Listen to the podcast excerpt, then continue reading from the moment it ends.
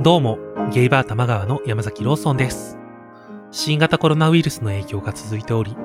僕たちポッドキャスト配信者の間でも、収録ができなかったり、イベントが中止になったりといった影響が出てきています。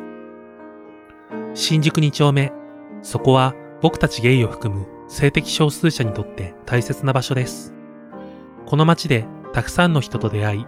たくさんの価値観に触れ、そうして始まったのが僕たちの番組でした。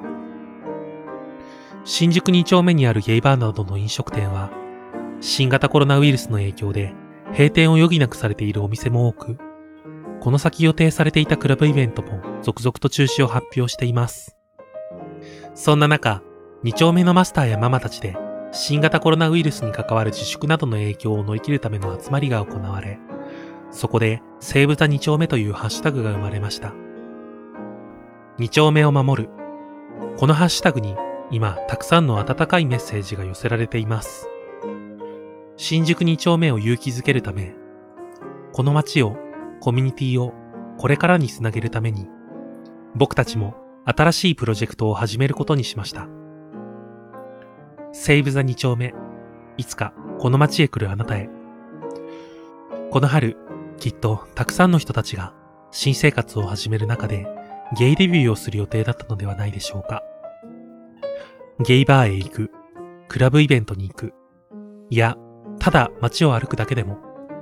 そんな一歩にとても勇気がいることを僕は知っています。そして、その一歩の先に、あなたにとってかけがえのない出会いが待っていることも。今はまだその一歩を踏み出すことは難しいかもしれない。けれど、いつかこの街がまた、賑やかな喧騒と光で溢れる頃、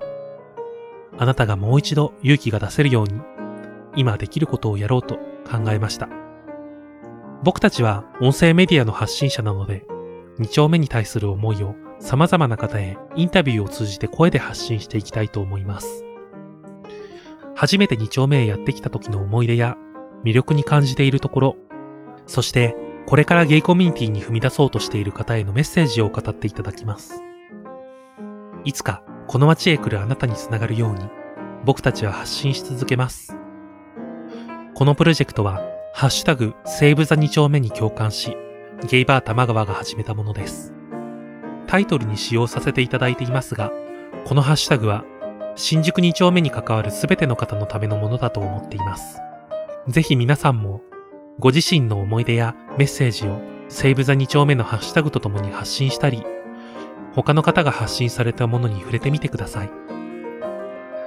それでは、またあの街で会える日まで。セ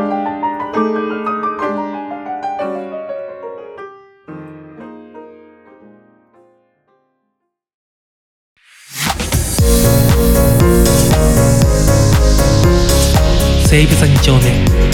いつかこの街へ来るあなた